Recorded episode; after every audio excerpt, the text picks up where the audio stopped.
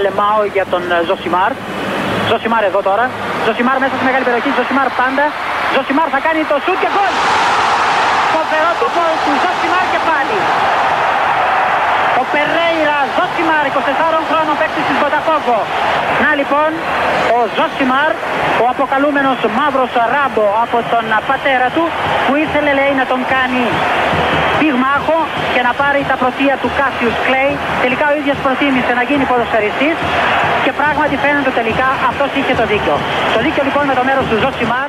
Είχα ένα φίλο, έχω δηλαδή ένα φίλο, απλά εντάξει ήταν ε, τα παλιότερα χρόνια στα νότια προάστια που μία από τις αγαπημένες του ιστορίες που γούσταρε να λέει αφορούσε το γεγονός ότι ήταν φαντάρος, δεν θυμάμαι ακριβώς το νησί, σε κάποιο από τα νησιά μας, τη νύχτα, τη μαύρη νύχτα των ημείων. Οπότε του άρεσε να διηγείται την ιστορία πώς κάποια στιγμή, ας πούμε, μέσα στη νύχτα άρχισαν να βαράνε, να μπουκάρουν στους ε, θαλάμους, να σηκώνονται όλοι έξω, να τους φωνάζουν να βγουν γρήγορα στο, στο κέντρο του στρατοπέδου, ας πούμε. Βγαίνουμε, λέει αυτός που ήταν πολύ παραστατικός και γλαφυρός στις περιγραφές του, μέσα στη μαύρη νύχτα. Κάποιοι ντύνονται ακόμα, κάποιοι προσπαθούν να ντυθούν ενώ είμαστε σε παράταξη. Εμφανίζεται μπροστά ο διοικητής, επικρατεί γη, μας κοιτάει και λέει: Παιδιά μου, έφτασε η ώρα που όλοι περιμέναμε. Από τότε λοιπόν που μας είπε τη συγκεκριμένη ιστορία, την είχαμε κρατήσει αυτή την ατάκα και μας άρεσε να τη χρησιμοποιούμε και να λέμε σε διάφορες περιπτώσεις: Παιδιά, έφτασε η ώρα που όλοι περιμέναμε. Μία από αυτές τις ε, φορές ετησίως είναι η έναρξη των νοκάου του Champions League. Μεγαλώσαμε και δεν είναι κακό να παραδεχθούμε ότι η φάση των ομίλων δεν μας ενθουσιάζει όπως μας ενθουσίαζε πριν από 20 χρόνια. Να τα λέμε όλα. Εντάξει, μεγαλώσαμε και λέμε εντάξει, μωρέ, δεν είναι ότι δεν έχουμε δει και ποδόσφαιρο, το έχουμε χορτάσει. Το ρημάδι ούτε είναι ότι δεν τους ξέρουμε τους ποδοσφαιριστές και τους μαθαίνουμε τώρα, και αυτούς τους έχουμε χορτάσει και τους ξέρουμε απ' έξω και ανακατοτά. Θα τη δούμε τη φάση των ομίλων, θα δώσουμε το παρόν στα μεγάλα ραντεβού, αν έχουμε και ελληνική ομάδα προφανώς. Αλλά εντάξει, να είμαστε ειλικρινείς, το σήμα κατά τεθέν τους Ζωσιμάρ είναι η ειλικρίνεια. Τα νοκάουτ περιμένουμε. Τις βραδιές που το ένα γκολ ή μία φάση κρίνουν προκρίσεις, κρίνουν αποκλεισμούς και γράφουν ιστορίες. Ήρθε λοιπόν η έναρξη των νοκάουτ του Champions League μαζί με τα χιόνια. Και εσείς που μας ακούτε εκτός Αθηνών, μην αρχίσετε πάλι το ότι οι Αθηναίοι είδαν χιόνι και. Ε, έτσι πάει, τι να κάνουμε τώρα. Εσείς το βλέπετε πιο συχνά. OK. Okay. Εμείς βλέπουμε την Ακρόπολη πιο συχνά. Ξέρω εγώ. Κάτι κερδίζεις, κάτι χάνεις. Το χιόνι δεν το βλέπουμε συχνά. Τι να κάνουμε τώρα. Ήρθε μαζί με τα χιόνια η έναρξη των νοκάουτ του Champions League. Ήρθε το ραντεβού που όλοι σημάδεψαν από την ημέρα που έγινε η κλήρωση. Ε, και ήρθε και ένα και απολύτως φυσιολογικό αποτέλεσμα. Δηλαδή, η Paris saint να διαλύσει την Παρσελώνα στο γήπεδό της με 4-1 και αυτή τη φορά βεβαίως να μην υπάρχει παραμικρή κουβέντα για ρεμοντάδες και τέτοιες ιστορίες, διότι όχι γιατί ο κεραυνός σπάνια πέφτει στο ίδιο μέρος δύο φορές, αλλά και γιατί εντάξει, η Μπαρσελόνα είναι η Μπαρσελόνα, το ίδιο όνομα έχει, τα ίδια χρώματα φοράει, στο ίδιο γήπεδο αγωνίζεται, αλλά δεν έχει καμία σχέση με την ισχύ των προηγούμενων χρόνων και με τη δυνατότητα για εκπλήξεις, μεγάλες βραδιές, ανατροπές, ρεμοντάδα και όλα αυτά τα ωραία. Τετέλεστε. Εδώ και πολλά χρόνια τετέλεστε. Η Μπαρσελόνα ε, τετέλεστε και για φέτος, σε πάση περιπτώσει, μετά από το 4-1 της Πάρη στο Καμπνού. Πρωταγωνιστής φυσικά για την Πάρη Σιζερμέν ήταν ο Κιλιάν Μπάπε, ιστορικό και για εκείνον και συνολικά για το ποδόσφαιρο. Το hat-trick απέναντι στην Μπαρσελόνα στο Καμπνού στο Champions League. Ο τελευταίος που το είχε πετύχει ήταν ο Σεφτσέγκο. Δεν είναι και τόσο απλό. Εν πάση περιπτώσει και δεν είναι και αμεληταίο για την καριέρα κάποιου στα 22 του να επισκέπτεται το συγκεκριμένο γήπεδο για πρώτη φορά για να παίξει ποδόσφαιρο και να φεύγει νικητής και με την μπάλα σπίτι του διότι έχει πετύχει χατρίκ και να είναι και σε αγώνα νοκάου του Champions League ούτε καν για τη φάση των ομίλων. Ο διαφαινόμενος αποκλεισμός στην Παρσελόνα, μία ακόμα βαριά ήττα, η συντριβή και το hat-trick του Εμπάπε έχουν ξεκινήσει από τη λήξη του αγώνα και μετά την κουβέντα για το, την παράδοση της κοιτάλης. Το passing the torch που λένε και στο νησί ας πούμε. Την παλιά φουρνιά που φεύγει και τη νέα που έρχεται. Η παλιά είναι ο Μέση, η νέα είναι ο Εμπαπέ. Η πραγματικότητα είναι ότι κάτι τέτοιο το έχουμε ζήσει αρκετά πριν Ήταν 30 Ιουνίου του 2018 όταν ξεκινούσε η φάση των νοκάουτ μιας άλλης διοργάνωσης του Παγκοσμίου Κυπέλου. Την ίδια ημέρα τότε, την ίδια ημέρα, η Πορτογαλία του Κριστιανού Ρονάλντο, πρωταθλήτρια Ευρώπης το 16, πήγε στο Μουντιάλ της Ρωσίας, αποκλείστηκε από την Ιρουάη, με γκολ Σουάρες Καβάνη, αν δεν κάνω λάθος, ένα ο καθένας. Και νωρίτερα η Γαλλία είχε πετάξει έξω την Αργεντινή σε μάτς που ο Εμπαπέ είχε βγάλει μάτια, είχε σκοράρει δύο φορές και είχε κερδίσει και την αποβολή που έδωσε αριθμητικό πλεονέκτημα στη ε, Γαλλία. Την ίδια μέρα τότε, Κριστιανό και Μέση είπαν αντίο στο Μουντιάλ και έλαμψε για πρώτη φορά σε αυτό το επίπεδο, σε επίπεδο παγκοσμίου κυπέλου, ο Κιλιάν Εμπαπέ. Οπότε εγώ πάντα θυμάμαι εκείνη την, ε, τη μέρα τα δύο μάτς στα οποία είπαν αντίο οι δύο μεγάλοι σουπερστάρ και έλαμψε με το σπρί του και τις φωτογραφίες και τα αφιερώματα και τα βίντεο ο Εμπαπέ σε, σε αυτό το επίπεδο. Έχουν πέρασει δύο και πλέον χρόνια. Ο μικρός δεν είναι πια 20, αλλά στα 22 είναι ακόμα μικρός. Και ξανασυζητάμε πάλι ότι δίνεται η σκητάλη και λάμπει αυτός. Νομίζω ότι στην πραγματικότητα είναι κάτι που δεν συμβαίνει σε ένα βράδυ, αλλά είναι σε εξέλιξη. Από τότε, από εκείνη την ημερομηνία 30 Ιουνίου του 2018 μέχρι και τώρα, το Φεβρουάριο του 2021, είναι σε εξέλιξη αυτή η ιστορία. Και είναι ακόμα σε εξέλιξη διότι είναι ακόμα ενεργοί ο Κριστιανό και ο Μέση. Είναι ακόμα συγκλονιστικοί ποδοσφαιριστές ο Κριστιανό και ο Μέσης. Οπότε δεν μπορείς να πεις ότι τελείωσαν. Παίζουν ακόμα. Και δεν παίζουν στην Οσασούνα.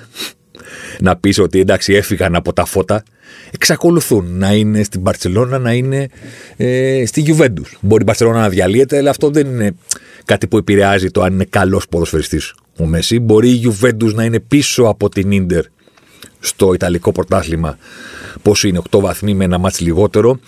Αλλά αυτό δεν αλλάζει το γεγονός ότι ο Κριστιανό εξακολουθεί να σκοράρει, να σπάει ρεκόρ, να, να, να. Οπότε κάπου μας είναι δύσκολο να πούμε ότι τελείωσαν εκείνοι. Οπότε ποιος είναι ο καινούριος. Και βιώνουμε κάτι παράλληλο. Δηλαδή γίνεται το fade, fade out ακόμα του προηγούμενου τραγουδιού, το ακούμε, αλλά ταυτόχρονα ακούμε και το επόμενο που έχει ξεκινήσει. Απλώς αντί να γίνει το transition όπως γίνεται συνήθως στις αλλαγές των κομματιών που κάνουν DJ, αυτό το transition κρατάει πολύ παραπάνω, ας πούμε. Παίζει το προηγούμενο τραγούδι και ακούμε και το επόμενο από μέσα. Κάποιες φορές, όπως χθες, το νέο τραγούδι κάνει ένα μπαπ και ακούγεται λίγο πιο, πιο πάνω πιο δυνατά. Και μας αναγκάζει εμάς, το διεθνή τύπο, εσάς υποθέτω, που παρακολουθείτε το ποδόσφαιρο και άρεσκεστε να ακούτε και το Ζωσιμάρ, να το κοιτάξετε την ανομαλία αυτή, να δυναμώνετε λίγο την ένταση της κουβέντας και να λέτε εσείς, πώ πρέπει να συζητήσουμε για τον Εμπαπέ. Να συζητήσουμε για τον Εμπαπέ.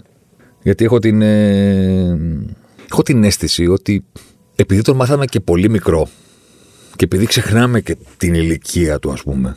Έτσι συμβαίνει όταν μαθαίνεις κάποιον ε, μικρό, ε, σου φεύγει και πιο γρήγορα ο ενθουσιασμός. Αν εμφανιζόταν τώρα ο Εμπαπέ, αν τον λέγανε Μπαπίνιο και τον είχε φέρει η Παρή από την Ποταφόγκο, ας πούμε, του Ζωσιμάρ, από μια τέτοια ομάδα και ήταν η πρώτη του χρονιά στην Ευρώπη, θα γινόταν χαμός.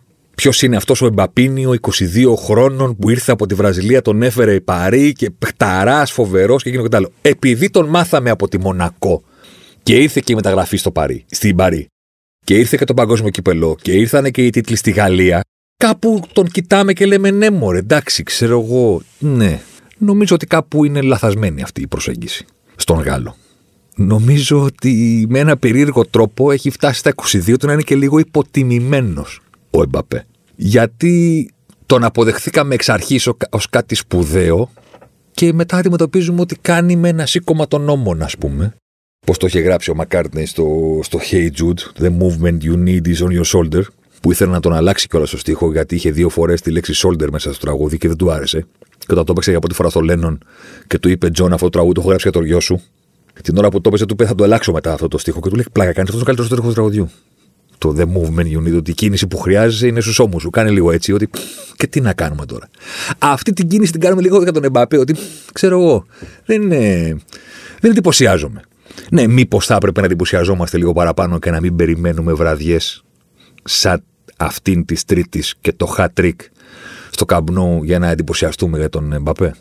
Μήπως θα έπρεπε να ασχοληθούμε περισσότερο με το ποδοσφαιρικό πακέτο που κουβαλάει ο Εμπαπέ; Πριν από δύο χρόνια είχα κάνει ένα σχετικό κείμενο αφιέρωμα όλα μαζί, ας πούμε, στο Σπόρ 24, με τον τίτλο Το φαινόμενο νούμερο 2.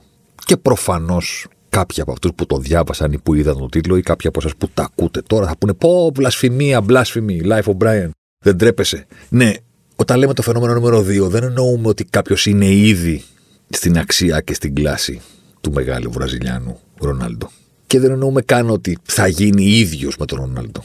Εννοούμε ότι μπορούμε να τον βάλουμε στην κουβέντα διότι είναι ο μοναδικός που μοιάζει με εκείνον. Αυτό είναι το νόημα. Θυμάστε όταν κάναμε το podcast για την έτσι, ανασκόπηση ας πούμε, του 2020 που λέγαμε για το Χάλαντ ότι είναι έξω από κάθε αρχέτυπο ποδοσφαιρικό που έχουμε στο μυαλό μας. Δηλαδή υπάρχει ο κοντός, ήταν ο Μαραντόνα, είναι ο Μέση. Υπάρχει ο αθλητής, ήταν ο Πελέ, είναι ο Ρονάλντο. Ο Χάλαντ είναι περίεργος.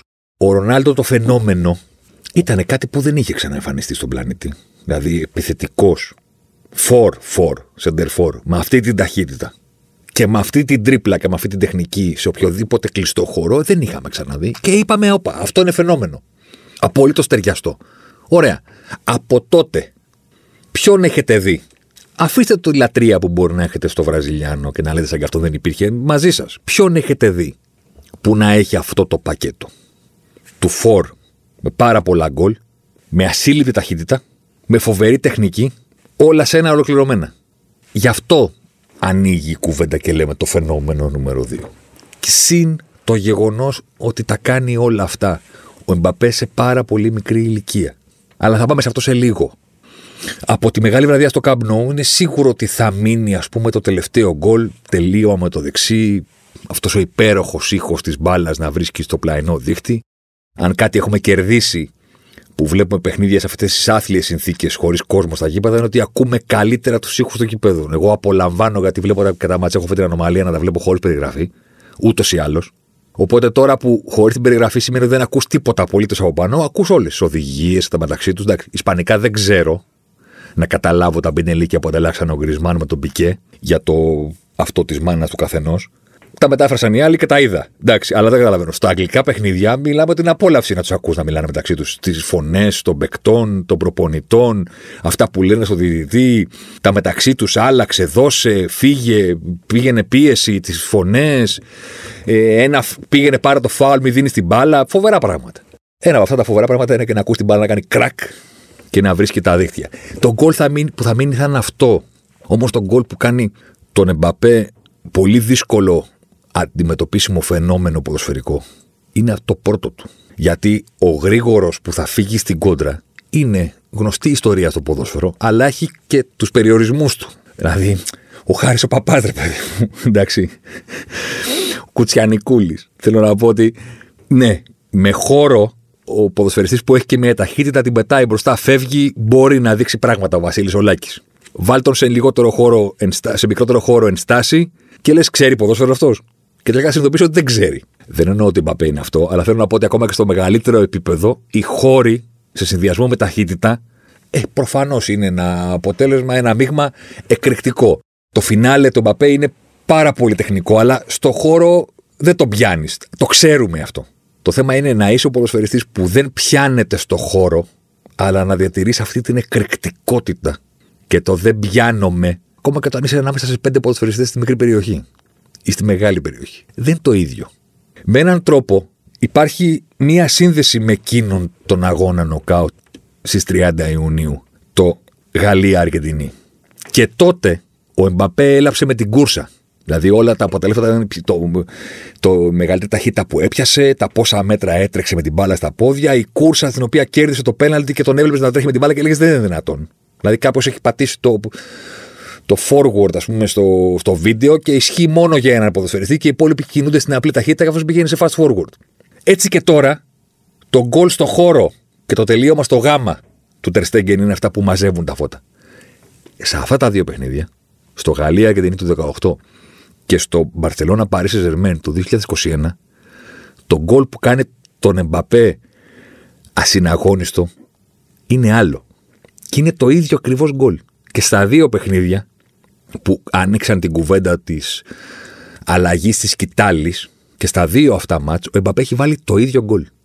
Το γκολ με το οποίο έκανε το 3-2 για την Αργεντινή σε εκείνο το παιχνίδι, που κάποια στιγμή βρέθηκε στο 2-2 με τον γκολ του Παβάρ και το έκανε 3-2 ο Εμπαπέ, και το γκολ με το οποίο ισοφάρισε την Τρίτη στο Camp Nou είναι στην πραγματικότητα ίδια. Σετ επίθεση, οργανωμένη άμυνα, ο Εμπαπέ παίρνει με κάποιο τρόπο την μπάλα κεντρικά στην περιοχή και με έναν τρόπο τρομακτικά γρήγορα κάνει μία πρώτη επαφή, ένα πάρσιμο τρίπλα που λέω εγώ, δηλαδή είναι και πάρσιμο της μπάλας και εκφεύγω κιόλας. Τηλεμεταφέρεται δύο μέτρα αριστερά στη γωνία, εκτελεί γκολ. Είναι το ίδιο γκολ. Το ίδιο. Καταλαβαίνω γιατί το τελείωμα στο γάμα ή η κούρσα που τους αφήνει όλους πίσω συγκεντρώνει τον ενθουσιασμό του κόσμου. Αλλά αυτό είναι ένα προσόν.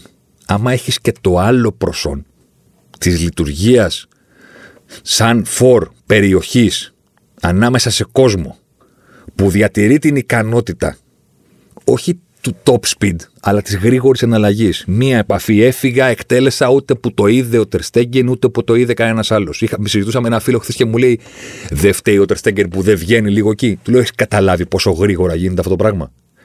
Στο replay, τα replay, η αργή κίνηση είναι ωραία για να βλέπουμε την μπάλα να πηγαίνει στα δίθια. Είναι ωραία για να βλέπουμε το ψαλιδάκι. Αδικούν πάρα πολλοί θεματοφύλακες τα replay. Γιατί σου δίνουν την ψευδέστηση ότι υπήρχε χρόνος να κάνουν περισσότερα πράγματα. Ακόμα και το foul, όταν το βλέπουμε στην κάμερα πίσω από το τέρμα και βλέπουμε την μπάλα να στρίβει, να πηγαίνει στο γάμα, βλέπουμε τον Φρέκα και λέμε ρε παιδί μου, πιο γρήγορα, ναι. Για βάλει το άλλη μία από την ίδια κάμερα, πίσω από το τέρμα, χωρίς αργή κίνηση. Για να δούμε. Προλαβαίνεις να τη δεις. Γιατί εγώ λέω δεν προλαβαίνεις να τη δεις. Όσες φορές έχω παρακολουθήσει ποδός, ε, παίχτες υψηλού επίπεδου, εθνικής ή οτιδήποτε, από κοντά στην προπόνηση, στα δύο μέτρα απόσταση από εκεί που εξελίσσεται η δράση, ε, ζαλίζεσαι από το πόσο γρήγορα γίνονται τα πράγματα. Δεν τη βλέπεις την παρά, την ακούς. Πρώτα ακούς το κντουπ, μετά ακούς το, ε, τον ήχο στα δίχτυα και κάπου ενδιάμεσα πρόλαβε να δεις μια μπάλα να περνάει. Έχει κάνει Μπαπέ και στα δύο αυτά γκολ, τα οποία δεν συζητιόνται, το ίδιο ακριβώς πράγμα κίνηση κλασικού φορ περιοχής, πάρσιμο τρίπλα ανάμεσα σε κόσμο που του δημιουργεί ένα χώρο που εκείνη τη στιγμή δεν υπάρχει. Και μία άμεση εκτέλεση. Αυτό είναι το εντυπωσιακό γκολ. Γιατί αν έχεις την ταχύτητα και την τεχνική να φεύγεις στην κόντρα και να μην σε πιάνουν, να εκτελείς με χώρο και να θέλεις την μπάλα, στο, την μπάλα στο γάμα και να έχεις και αυτό, τότε κάτσε. Το πακέτο δημιουργεί την αίσθηση και τα θεμέλια για να συζητήσουμε για φαινόμενο. Γιατί είσαι 22 στα 22 ποδοσφαιριστές με αυτή την τεχνική και με αυτή την ταχύτητα παίζουν στα άκρα, έχουν τρίπλες, έχουν fans, μπιτσιρικαρία που τους αρέσει να βλέπουν τις τρίπλες, τα κολπάτια και το show, αλλά ακόμα από το γκολ είσαι μακριά. Αυτό έρχεται αργότερα. Είτε σε λένε Μέση, είτε σε λένε Κριστιανό, το ξεκίνημα είναι στο πλάι, τρίπλα, σέντρα, assist, εντυπωσιακά πράγματα, αλλά μικρή παραγωγή στο σκοράρισμα στην πορεία της καριέρας έρχεται το πάμε κοντά στην περιοχή. Μαθαίνουμε καλύτερα πόνο να κινούμαστε χωρίς την μπάλα. Αφήνουμε από το μυαλό μας ότι πρέπει να τα κάνουμε όλα με την μπάλα. Οριμάζουμε, αφήνουμε την μπάλα περισσότερο στους υπόλοιπους και μαθαίνουμε να κινούμαστε χωρίς αυτήν για να πάμε στην εκτέλεση. Και κάπως έτσι ξαφνικά τα γκολ εκτινάσονται και αρχίζουν να ανεβαίνουν. Ναι, ο Εμπαπέ δεν έχει ακολουθήσει αυτόν τον δρόμο. Ο Εμπαπέ είναι από την ώρα που εμφανίστηκε στα 18-19 μέχρι και τώρα σε όλα μέσα. Τρίπλες θέλετε, θέλουμε. Να μην με πιάνουν στην κόντρα, κανένα πρόβλημα. Να τους περνάω όλους και να του αφήνω πίσω μου να πέφτουν κάτω, εννοείται. Στην περιοχή να βάλω όσα γκολ θέλετε, επίσης εννοείται. Πόσο χρονών είμαι, 22. Να μιλήσω με νούμερα, εννοείται γιατί μας αρέσουν. Αφήστε το Μέση. Γιατί Μέση είναι μόνο ένας και γιατί Μέση 19 χρόνων έκανε hat trick σε κλασικό απέναντι στην ε, Real Madrid. Α τον αφήσουμε. Άλλη κατηγορία. Πάμε στον Κριστιανό Ρονάλντο. Την απόλυτη μηχανή των γκολ που κι αυτός στο ξεκίνημά του ταχύτητα, τρίπλε, εντυπωσιασμός. Να μιλήσουμε για Champions League. Για να φτάσει 15 γκολ στο Champions League ο Ρονάλντο, 15 γκολ στο Champions League, έπρεπε να παίξει 6 σεζόν. Συνολικός αριθμός λεπτών για να φτάσει τα 15 γκολ στο Champions League ο μεγάλος Πορτογάλος 4.300 λεπτά για να φτάσει τα 15 γκολ. Και τα έκανε στο φινάλε της σεζόν 2008-2009. Όταν έφυγε και από τη Manchester United. Δηλαδή έπαιξε έξι χρόνια με τη United στο Champions League. Δύο τελικοί. Ο ένας νικηφόρος το 8, ο ένας χαμένος το 9. 4.300 λεπτά για να βάλει 15 γκολ. Ο Εμπαπέ έχει ήδη 18. Είναι 22. Συνολικός αριθμός γκολ. Ο Εμπαπέ έχει φτάσει τα 111 στα 22 του και η σεζόν τρέχει, προχωράει. Ο Ρονάλντος στα 22 ήταν στα 97. Αργότερα ήρθε η έκρηξη. Τα 30, 40, 50 γκολ σε όλες τις διοργανώσεις μέσα σε μία σεζόν. Ο Μπαπέ έχει ήδη 111. Έχει ήδη 18 στο Champions League. Και τα νοκάουτ μόλις ξεκίνησαν. Έχει την τρίπλα, έχει την ταχύτητα, αλλά ταυτόχρονα έχει πάρα, από πάρα πολύ μικρή ηλικία το σκοράρισμα. Σε αυτή την ηλικία μεγάλο σκοράρισμα έχουμε δει από ε, φορ τύπου Owen, τύπου Φάουλερ, τύπου Ρούνεϊ, από τέτοιους ποδοσφαιριστές που πάρα πολύ μικροί, ας πούμε, απέκτησαν το παρατσούκλι και τη φήμη που ήταν και πραγματικότητα της μηχανής στον γκολ. Αυτό έκαναν. Ο Μπαπέ, ο Μπαπέ μπορεί να τα κάνει όλα και να σκοράρει. Δηλαδή, μια ματιά στην καριέρα του να ρίξεις, καταλαβαίνεις ότι έχει πετύχει πάρα πολλά, πάρα πολύ μικρός. Και γι' αυτό και έρχεται και η σχετική υποτίμηση που έλεγα προηγουμένως. Δηλαδή, έχει πάρει ήδη τίτλους και πρωταθλήματα και έχει πάρει και με τη Μονακό πριν πάει στην Πάρη. Έχει βγει δύο φορές πόρτο σκόρερ στο πρωτάθλημά του. Εννοείται ότι σκόραρε την πρώτη φορά που έπαιξε σε τελικό παγκοσμίου κυπέλου και έγινε και ο δεύτερος teenager που το πετυχαίνει μετά τον Πελέ. Άλλο σημαντικό επίσης για τον Εμπαπέ και για το σύνολο, τώρα το σύνολο μιλάμε για την αξία του, αλλά υπάρχει και το κομμάτι της καριέρας στη μέση, είναι ότι κατάφερε να βγάλει από πάρα πολύ νωρίς από πάνω του το πρέπει της εθνικής ομάδας και το παγκοσμίου κυπέλου. Το καθάρισε, ήταν από τους τυχερούς. Το πήρε το Μουντιάλ πριν φορτωθεί την υποχρέωση να το πάρει. Όπως ο Ροναλντίνιο πήγε. Ο Ροναλντίνιο πήρε το Μουντιάλ του 2002, δεν ασχολήθηκε πολλοί κόσμος μαζί του. Με τον Ρονάλντο ασχολούμασταν που έκανε τη μεγάλη επιστροφή και τη μεγάλη δικαίωση και το Ριβάλντο που ήταν ο νούμερο 2 του. Ο Ροναλντίνιο ήταν ο τρίτος. Το παίρνεις μικρός, καθάρισες. Ο Πελέ το πήρε 18 χρόνων όταν η Βραζιλία ήταν ακόμα του Γκαρίντσα. Το πήρε, καθάρισε, πήρε μετά και άλλα δύο. Απόλυτος βασιλιάς των παγκοσμίων ε, κυπέλων. Ο Ζιντάν πρώτα το πήρε και μετά θεωρήθηκε καλύτερος παίκτης στον κόσμο. Το ίδιο πάνω κάτω και ο Μάραντον. Το 86 στην Νάπολη δεν είχε κάτι τις επιτυχίες και τα πράγματα. Ήταν ο πιο ακριβωμένο ποδοσφαιριστής στον κόσμο σίγουρα, αλλά δεν είχε το στάτους των εικόν που λέγανε αυτός είναι. Το πήρε και θεωρήθηκε. Ο Πλατινί ήταν απόλυτος βασιλιάς του ποδοσφαίρου, ας πούμε, εκείνη την περίοδο, το 84, ο 86. Ο Παπέκ το πήρε μικρός, καθάρισε. Και τώρα κάνει διαρκώς εκπληκτικά πράγματα και εμεί κουνάμε λίγο τους ώμους και λέμε. Εδώ παίζει ρόλο αυτό που είπαμε και όταν κάναμε εκείνο το podcast, ας πούμε, για τον Neymar. Παρένθεση, ο οποίος πάλι λείπει. Κλείνει η παρένθεση, γιατί σας έχω πει ότι πάντα λείπει. με κάποιο μαγικό τρόπο. Τότε που λέγαμε ότι όταν πηγαίνεις να παίξεις την Πάρη και όταν παίρνεις όλα αυτά τα λεφτά, μπορεί από τη μία να έχεις το πρωτάθλημα στο τσεπάκι και πολλά γκολ, πολλές assist, αλλά την άλλη φορτώνεσαι και μια υποχρέωση του. Ναι, στο Champions League τι έκανες. Για τους υπόλοιπους ποδοσφαιριστές μετράει πάρα πολύ το τι κάνουν και στα παιχνίδια του πρωταθλήματος. Άμα παίζεις την Παρή που έχει αντίπαλο την Τιζόν, ε, δεν μας νοιάζει τι κάνεις εκεί. Μας νοιάζει τι κάνεις στην Ευρώπη. Υπάρχει αυτό το τίμημα όταν τα έχεις όλα εύκολα στην ε, Πάρη. Στην Ευρώπη, ο Μπαπέ, ξέρω εγώ, έπαιξε με, με την Πάρη στις δεμέ στο Άνφιλ, με τη Λίβερπουλ. Σκόραρε. Έπαιξε απέναντι στη Manchester United στο Old Trafford. Σκόραρε. Έπαιξε απέναντι στη Real Madrid στον Μπερναμπέου. Σκόραρε. Έπαιξε απέναντι στην Παρσελώνα. Τρία. Δηλαδή στο κομμάτι αυτό που υπάρχει πλέον στο ποδοσφαιρό ότι δεν μας νοιάζει τι έκανε με την Παρή, τι έκανε με την Bayern, γιατί εκεί είναι εύκολο και είναι μια κουβέντα που σε ένα βαθμό δικαιολογείται. Στο Champions League δείξε μας. Ε, ναι, τι.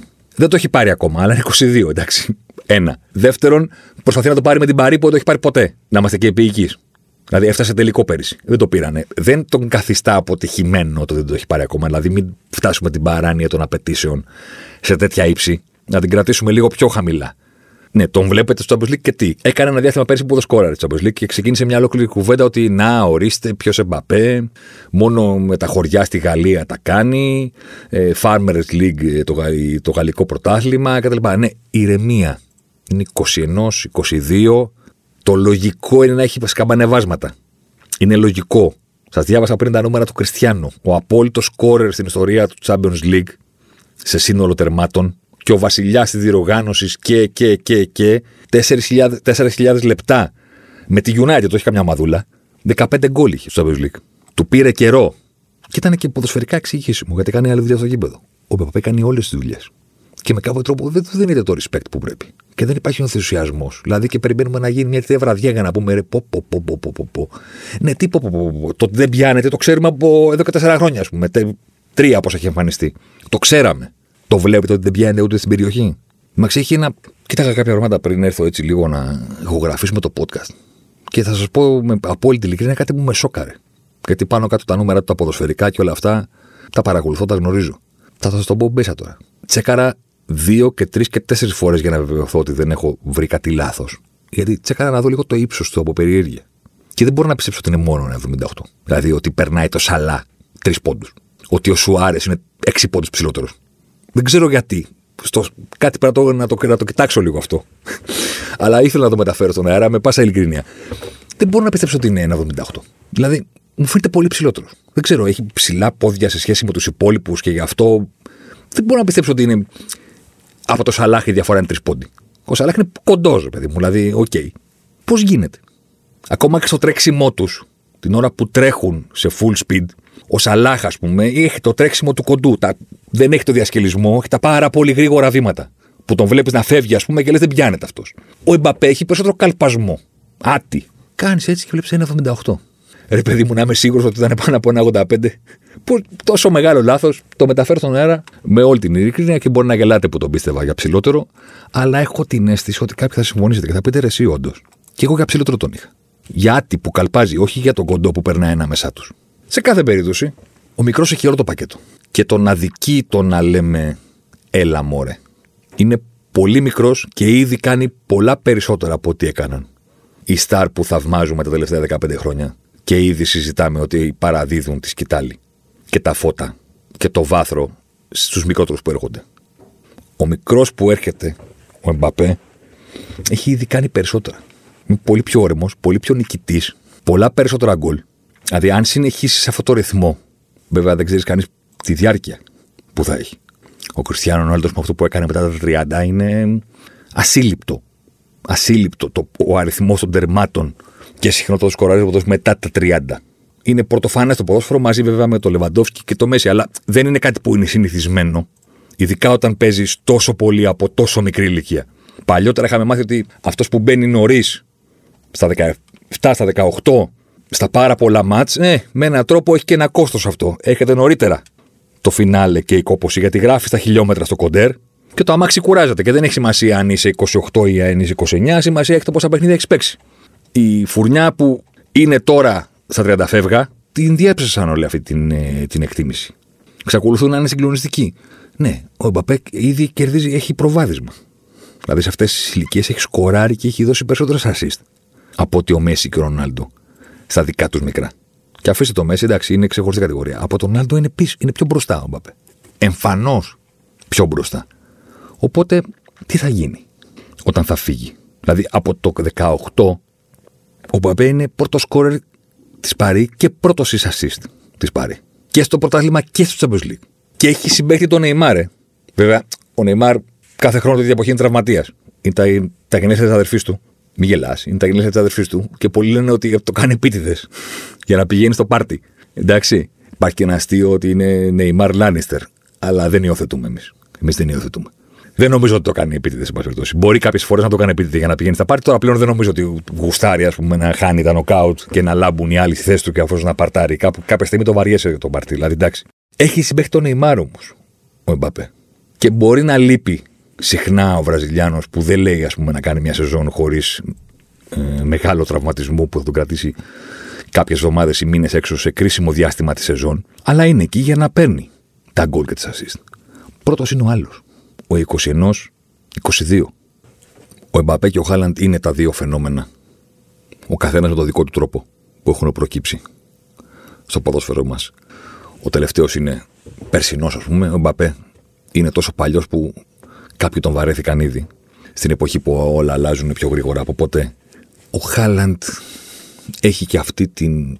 Τον εξηγήσαμε και τον αναλύσαμε πάρα πολύ. Επίσης φαινόμενο, διότι δεν έχουμε ξαναδεί κάτι τέτοιο. Αλλά καταλαβαίνεις ότι το σταριλίκι το κουβαλάει ο Γάλλος. Θέλεις εξωτερική εμφάνιση, θέλεις το ύψος, θέλεις το περίεργο του Χάλαντ. Μπορεί να κάνει περισσότερα πράγματα στην καριέρα του Χάλαντ και να μας καταπλήξει με περισσότερους τρόπους, αλλά είναι πιο ποδοσφαιρικός, πιο μπαλάτος ο Γάλλος. Ο οποίος μπορεί το τραγούδι των, επόμενων, των προηγούμενων να συνεχίζει να παίζει, αλλά το δικό του δυναμώνει όλο ένα και είναι νομοτελειακό ότι κάποια στιγμή θα το σκεπάσει. Είτε όσο είναι ακόμα εν ενεργεία, όπως κάνει σε βραδιές σαν και αυτή στον καπνό, είτε όταν εκείνοι σταματήσουν. Σε κάθε περίπτωση έρχεται, έχει έρθει ήδη και είναι εκεί. Καταλαβαίνω επίσης ότι η μεγάλη μερίδα του ποδοσφαιρικού κόσμου θα λέει ναι δεν ξέρω όσο τον βλέπει να φοράει τη φανέλα της Παρή. Κάποια πράγματα δεν αλλάζουν. Να τον δω σε άλλη ομάδα, σε μεγαλύτερη ομάδα. Τι να κάνουμε κάποιες φορές τα ονόματα κάνουν λαμπερές στις φανέλες, κάποιες φορές οι φανέλες προσδίδουν τη λάμψη που αξίζουν κάποιοι ούτως ή άλλως. Πού θα πάει ο Μπαπέ, κάποια στιγμή θα δούμε. Έκανε και δηλώσεις μετά την Τεσάρα στη Βαρκελόνη. Η καρδιά της Παρή, η φανέλα της Παρή είναι στην καρδιά μου. Ναι, διάφορα λέγονται, αλλά εγώ εδώ είμαι πολύ ικανοποιημένος. Καταλαβαίνω, επειδή είναι και Γάλλος και επειδή δεν είναι ο Βραζιλιάνος που ήρθε στην Ευρώπη, όπως ο Ρονάλντος στην PSV, όπως ο Ροναντίνιο στην Παρή, που μετά λένε εντάξει, και οι παιδιά ήταν ο πρώτος μου σταθμό, αλλά να δούμε και κάτι άλλο. Ο Εμπαπέ είναι Γάλλος. Καταλαβαίνω πάρα πολύ καλά, όχι ότι θα συνεχίσει και θα τελειώσει την καριέρα του στην Paris κάτι τέτοιο θα είναι, δεν ξέρω, σοκαριστικό, ας πούμε. Αλλά καταλαβαίνω ότι θα ήθελε πριν φύγει να το πάρει με την Παρή. Να της δώσει το πρώτο. Να γίνει η πρώτη γαλλική ομάδα που το παίρνει μετά τη Μαρσέη. Πέρσι έφτασαν στον τελικό. Καταλαβαίνω ότι είναι μια φιλοδοξία που πρέπει να την έχει. Δεν είναι ο Βραζιλιάνος που θα πει εντάξει, παιδιά, τώρα τρει-τέσσερι σεζόν ναι, δεν είναι για παραπάνω. Να φεύγουμε. Και επίσης καταλαβαίνω ότι θα είναι και δύσκολο να μην τον δούμε στη Ρεάλ. Η Μπαρσελόνα, εντάξει. Ε, δεν, δεν λέω ότι δεν αποτελεί ελκυστικό ποδοσφαιρικό προορισμό λόγω της κατάστασης που βρίσκεται, αλλά τα οικονομικά της τώρα είναι για να μπαίνει λουκέτο. Για να στέλνει τα κλειδιά στον Άδωνο Γεωργιάδη, που όποιος δεν βγαίνει να μου στείλει τα κλειδιά. Είναι σε τραγική κατάσταση τα πράγματα. Δεν ξέρεις τι είναι χειρότερο στην Παρσελόνα, αυτό που βλέπεις στο χορτάρι ή αυτό που υπάρχει στα λογιστικά βιβλία και στα ταμεία. Δεν ξέρεις τι καταδικάζει περισσότερο αυτή την ομάδα αυτή τη στιγμή για τα επόμενα χρόνια. Το χορτάρι, το ότι μόνο ένας τεχνικός στήλο όπως θα έβαζε τον Πικέ να παίξει μετά από τόσο μεγάλο διάστημα από ποιής κατευθείαν απέναντι στον Εμπαπέ. Το γεγονός ότι φεύγει ο Μέση ή τα, το άνοιγμα του συλλόγου και η μισθή που πληρώνει χωρίς κανέναν απολύτως λόγο σε κάποιους ποδοσφαιριστές οι οποίοι είναι πλέον πάρα πάρα πολύ μακριά από την ακμή της καριέρας τους. Δεν πας στην Παρσελόνα, δεν γίνεται η Παρσελόνα να σε δελεάσει. Δεν έχει ούτε το ποδοσφαιρικό σχέδιο, δεν έχει ούτε και τα χρήματα. Η Ρεάλ είναι πάντα. Η Ρεάλ, η ομάδα που με έναν τρόπο, ας πούμε, κάθε μεγάλος ποδοσφαιριστής μοιάζει καταδικασμένος να φορέσει κάποια στιγμή, ας πούμε, τη φανέλα της. Μοιάζει νομοτελειακό κάποια στιγμή να γίνει γκαλακτικό. Ο Εμπαπέ. Αυτό το τίτλο έβαλε και η Εκύπ την επομένη της Τεσάρα. Γιατί οι Γάλλοι ξέρουν από αυτά. Σου λέει αυτός είναι του Γαλακτικό. Φοράγανε και την εμφάνιση αυτή την λίγο πιο λευκή.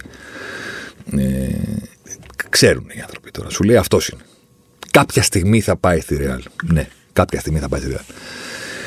Ταπεινά, ο Ζωσιμάρ κλείνοντας, θέλει να πει δύο πράγματα. Πρώτον, να τον εκτιμάτε περισσότερο, γιατί είναι πολύ μικρός και κάνει τρομερά πράγματα στον αγροτικό χώρο και να μην σας ενοχλεί το φαινόμενο νούμερο 2, γιατί είναι φαινόμενο. Είναι φαινόμενο από την αρχή που εμφανίστηκε και συνεχίζει και το ποδοσφαιρικό του πακέτο χρειάζεται μεγαλύτερο σεβασμό. Μην ενθουσιάζεστε μόνο με τις κούρσες και τα τελειώματα στο γάμα. Αν μπορείς να κάνεις και αυτό μέσα σε γεμάτη περιοχή, δεν αντιμετωπίζεσαι. Είσαι σεντερφόρ που θα τα ματώνει και δεν μπορεί να αντιμετωπιστεί. Και μην δίνετε τόσο μεγάλη σημασία σε διαστήματα που δεν πηγαίνει καλά, είναι ακόμα 21-22. Σας διάβασα τι έκανε ο μεγάλος Χριστιανός αυτή την ηλικία. Το έψαχνε ακόμα και τον χειροκροτούσαμε τότε, γιατί ήμασταν ακόμα στην εποχή που δεν είχαμε τόσο παρανοϊκές απαιτήσεις και δεν λέγαμε Α, ναι, και κατά κάτι δεν έχει βάλει παραπάνω γκολ σε Champions Ο Μέση και ο Κριτσιάνο μας έφτιαξαν αυτές τις απαιτήσεις, τις άνευ προηγουμένου, ας πούμε. Ότι πρέπει να τα κάνεις και όλα και να βάζεις και 40-50 γκολ. 30, δεν ξέρω εγώ τι. Και τα 25 είναι τρομακτικά λίγα. Στην αρχή αυτών των πραγμάτων, Λέγαμε ναι, φοβερός παιχταράς, πήρε το πρωτάθλημα, πήρε το Champions League, παίζει στο πλάι και βάζει και το σαν το χρόνο, ας πούμε. Εντάξει. 4.000 λεπτά του πήρε. 4.300 για να βάλει 15 γκολ. Να τον εκτιμάτε περισσότερο το Γάλλο. Δεύτερο πράγμα που θα ήθελα να πει ο Ζωσιμάρ στο κλείσιμο είναι Κιλιάν Εμπαπέ, είσαι 22. Δεν είναι ανάγκη να πας από τώρα στη Real Madrid.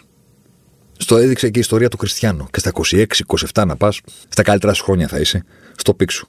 Έλα στο Λίβερπουλ. Λεφτά δεν έχουμε. Δεν είχαμε και πριν. Εντάξει. Τώρα με την πανδημία, πανί με πανί. Όποιο παίχτη πήραμε το καλοκαίρι για το χειμώνα, τους είπαμε με δόσεις. Δεν έχει ξαναγίνει στη ζωή του ποδοσφαίρου. Τους είπαμε με δόσεις.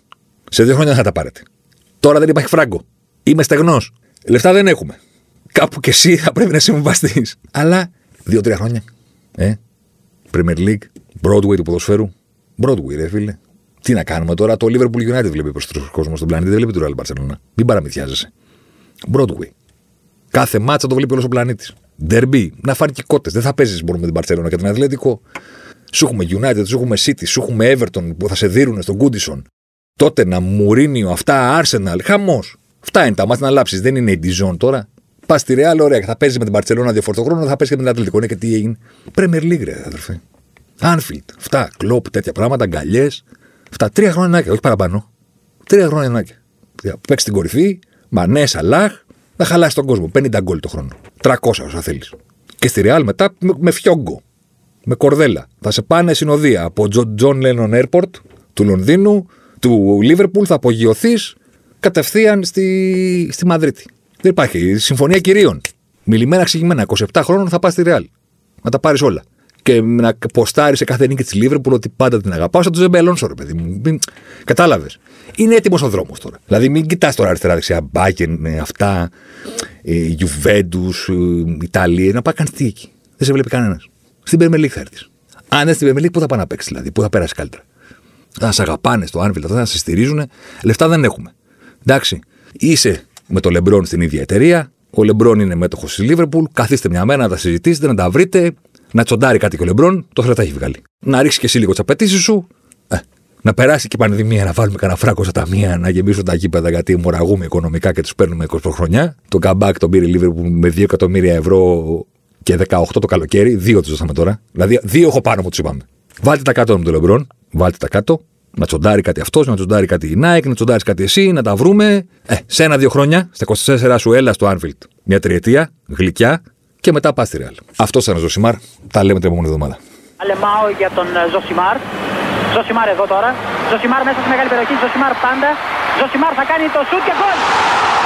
Φοβερό το γκολ του Ζωσιμάρ και πάλι. Ο Περέιρα Ζωσιμάρ, 24 χρόνων παίκτης της Μποταφόγκο. Να λοιπόν, ο Ζωσιμάρ, ο αποκαλούμενος μαύρος ράμπο από τον πατέρα του, που ήθελε λέει να τον κάνει πυγμάχο και να πάρει τα πρωτεία του Κάσιους Κλέη. Τελικά ο ίδιος προτίμησε να γίνει ποδοσφαιριστής και πράγματι φαίνεται τελικά αυτός είχε το δίκιο. Το δίκιο λοιπόν με το μέρος του Ζωσιμάρ.